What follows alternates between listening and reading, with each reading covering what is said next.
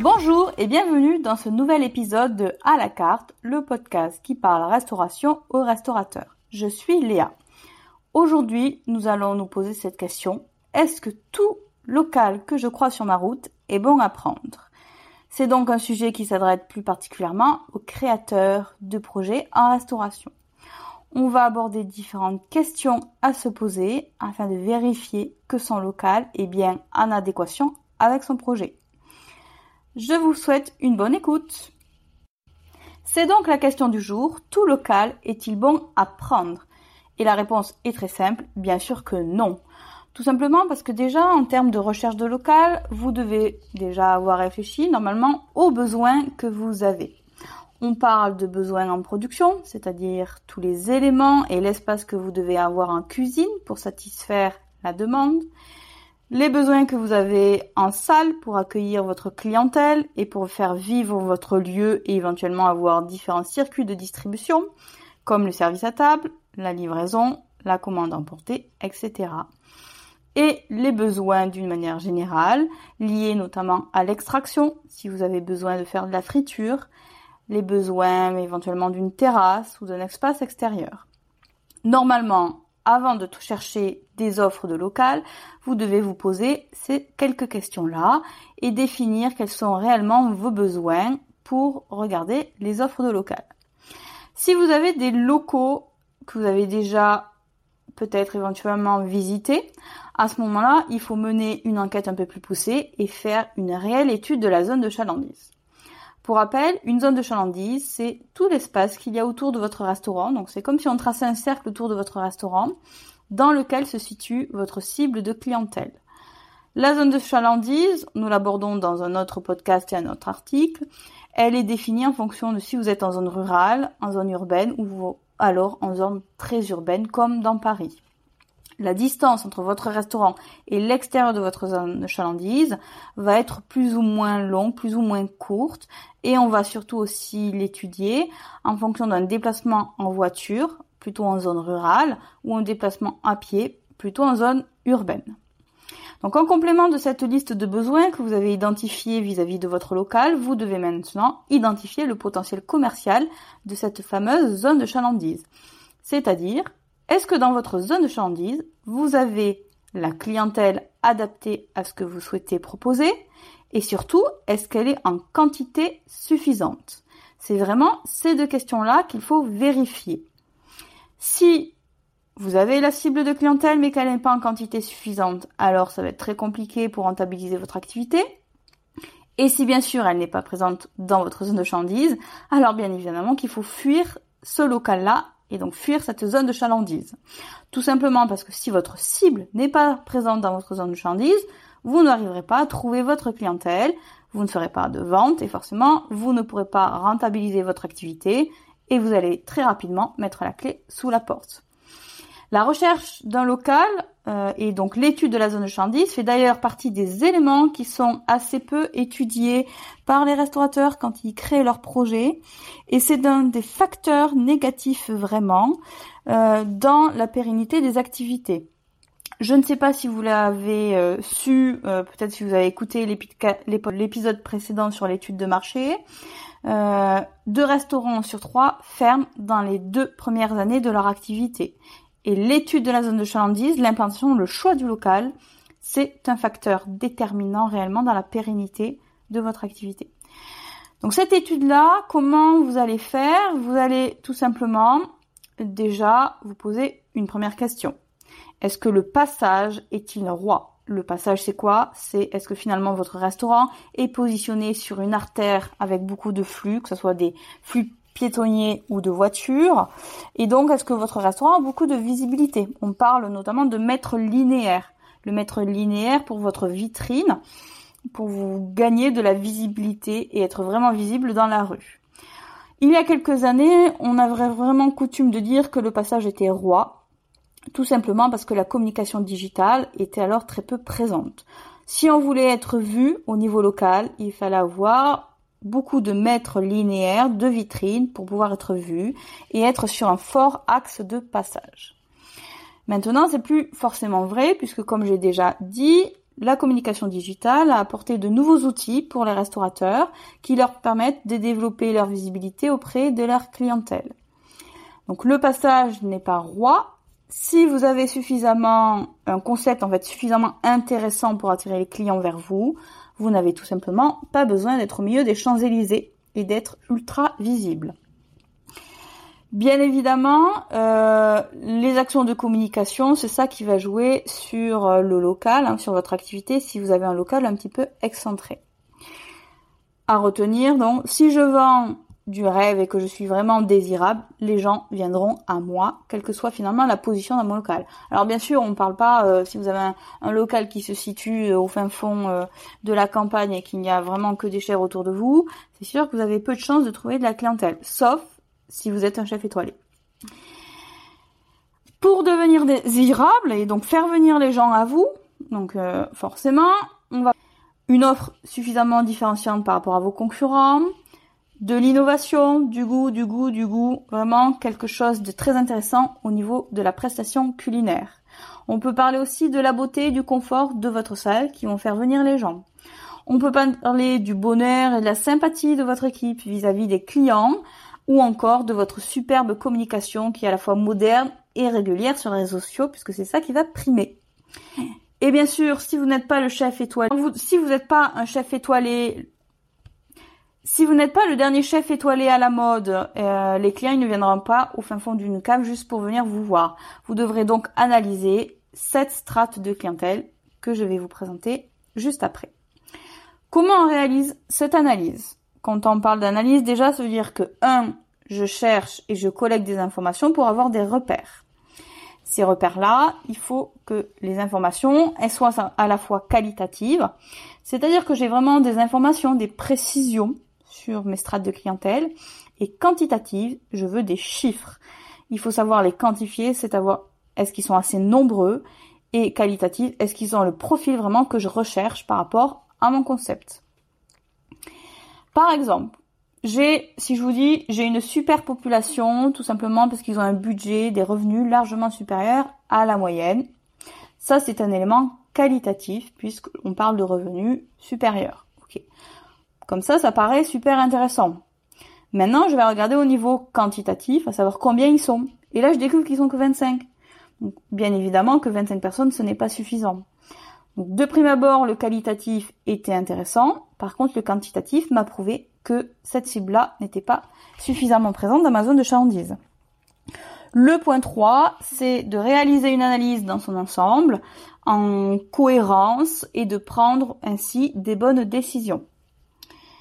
Concernant nos sept d'analyse, euh, déjà, vous devez vous poser la question de vos horaires d'ouverture.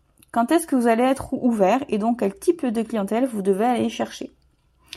Les clients dans les restaurants ne sont pas les mêmes le midi en semaine, le soir en semaine et le week-end midi-soir. C'est des types de clientèle qui sont différents, qui peuvent oui se croiser, mais qui de manière générale sont différents. Je regarde donc qui vit dans cette zone de chalandise-là, qui potentiellement pourrait devenir mon client. La première strate, ce sont les habitants. Les habitants, ce sont ceux qui dorment dans votre zone de chalandise. Ce seront vos clients du soir et de week-end. Ben oui, tout simplement, parce qu'en sortant du travail, en allant chez eux, ils vont vouloir manger à proximité, donc le soir en semaine, et ils vont sortir à proximité de leur lieu d'habitation, donc le week-end. Première strate, donc les habitants. Deuxième strate, ce sont les actifs. Les actifs, ce sont toutes les personnes qui travaillent dans votre zone de chalandise. Eux, logiquement, on va les retrouver le midi en semaine, sur les périodes aussi d'after work, fin de journée, et le soir en semaine. Tout simplement le midi en semaine, s'il n'y a pas de restauration collective dans leur entreprise, ils vont avoir des tickets restaurants et vont venir consommer dans votre restaurant le midi en semaine, durant leur pause déjeuner. En after work, c'est-à-dire à la sortie de leur travail dans les bureaux, et le soir en semaine pour manger, boire des verres avec leurs collègues. Première strate, les habitants. Seconde strate, les actifs. La troisième strate, maintenant, ce sont les commerces. Là, vous allez identifier les commerces qu'il y a autour de vous dans votre zone de chalandise, quel est leur profil, combien il y a de commerces, est-ce qu'on parle plutôt de commerces plutôt divers, est-ce qu'il y a des grandes surfaces, des magasins alimentaires, est-ce qu'il y a hum, des, du shopping, de l'habillement, de la culture? Voilà, on regarde tous les commerces qu'il y a autour de nous. La quatrième strate, ce sont les loisirs et la culture. Ce sont toutes les activités qui vont pouvoir être pratiquées dans la zone de chalandise. C'est-à-dire, par exemple, les cinémas, les théâtres, les salles de spectacle et de concerts variés. Pourquoi on va analyser ça? Tout simplement parce que avant ou après, par exemple, une séance de cinéma, une personne va avoir faim et elle va venir consommer dans mon restaurant. Si j'ai un cinéma à proximité, je vais éventuellement capter cette clientèle qui irait dans le cinéma. Ça, c'était le point 4, les loisirs et la culture. Le point 5, ce sont les hébergements. Les hébergements au sens large.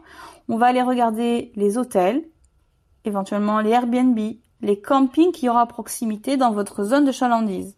Je regarde combien ils sont, quelle est leur capacité, est-ce qu'ils proposent vraiment beaucoup de chambres ou pas beaucoup, et surtout leur standing. Est-ce que ce sont des établissements plutôt une étoile, deux étoiles, ou moyenne gamme 3 étoiles, 4 étoiles, ou du luxe avec du 5 étoiles ou du palace éventuellement? Les hébergements, eux, euh, donc on va aller capter éventuellement les clients qu'il y a dans les hôtels. Donc bien sûr, quand vous faites cette analyse-là, il faut regarder si dans les hôtels ou dans les campings, il y a déjà des solutions de restauration qui sont proposées sur place. Sinon, ça va diminuer un petit peu votre potentiel commercial. Et ces personnes qui sont dans les hébergements, ils vont forcément rechercher un à dîner le soir et éventuellement le week-end si vous êtes en zone touristique. Donc, ils vont être plus particulièrement concentrés sur le soir et le week-end. La sixième strate, ce sont les touristes. Les touristes, là, je vais regarder quoi?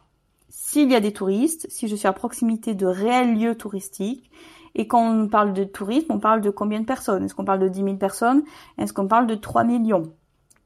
Est-ce que c'est du tourisme qui est annuel ou est-ce que c'est du tourisme saisonnier? Il y a des villes où il y a des touristes qui arrivent que l'été ou pour des événements particuliers. Donc c'est ça qu'on va aller regarder. Les touristes, ils peuvent consommer tout le temps au restaurant, le midi, le soir, en semaine, le week-end, etc. La dernière strate, c'est le passage. Donc on parlait du passage, est-ce que c'est encore très important? Bien sûr que c'est important, puisque le passage apporte quand même du flux, mais c'est pas lui qui va faire la fidélité de votre clientèle. Et le passage, on le retrouve tout le temps.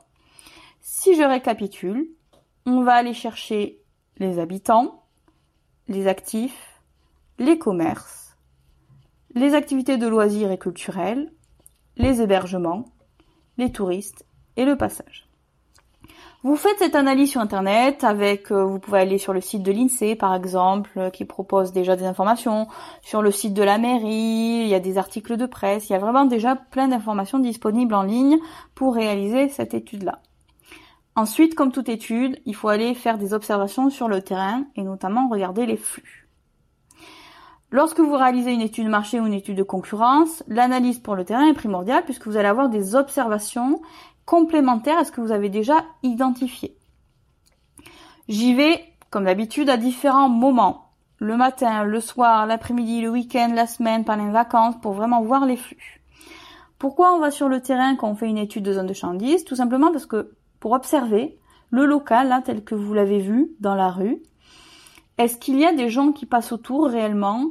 Est-ce qu'il est vraiment dans le flux des personnes ou est-ce qu'il est un peu excentré?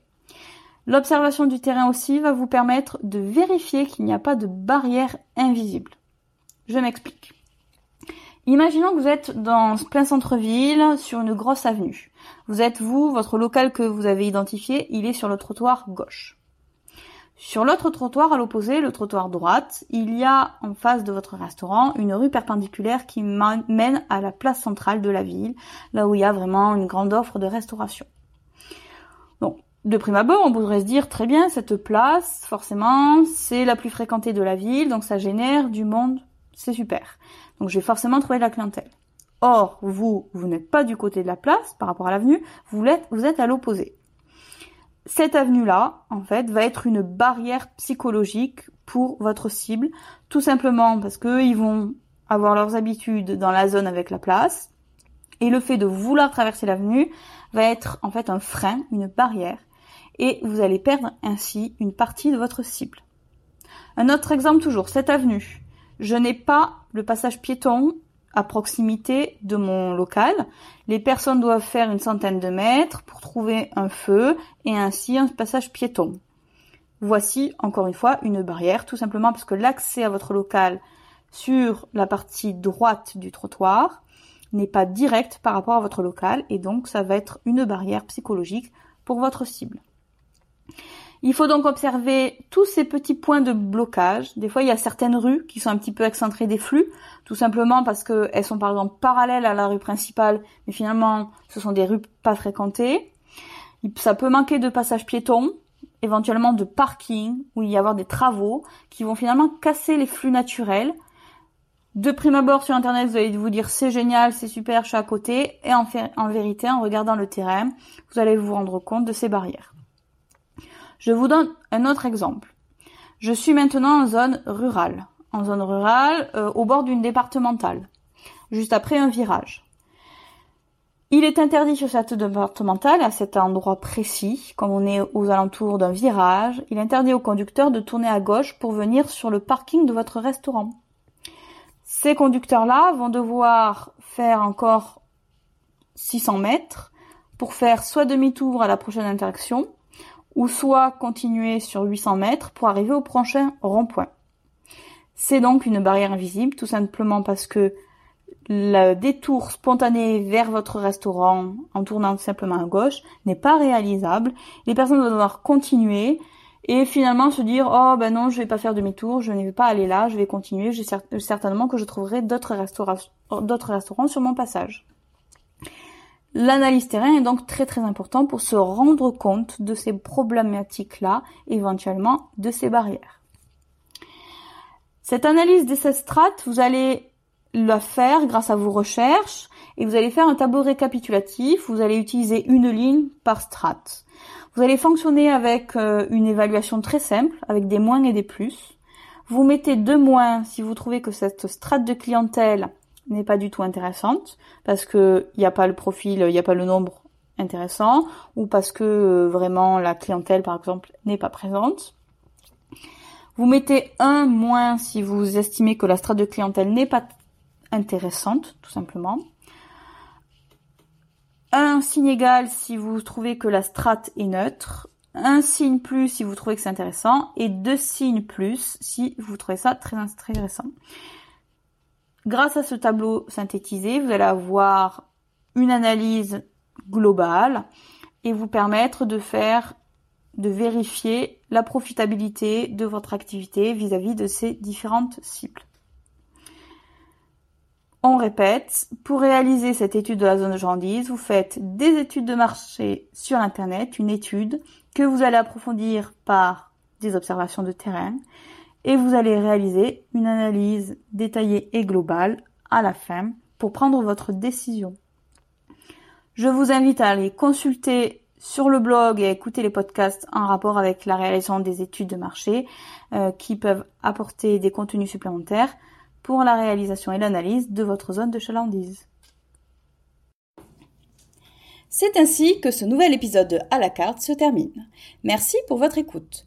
Vous retrouverez dans les notes de cet épisode les différents articles et notions auxquels je fais référence. Si vous voulez en savoir plus sur le sujet, consultez le blog à la carte sur foodie.fr, f2o 2dy.fr.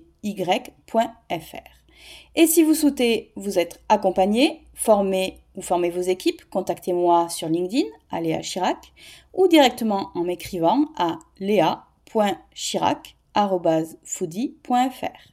Chirac s'écrit comme Jacques Chirac, et Foodie, F2O2DY.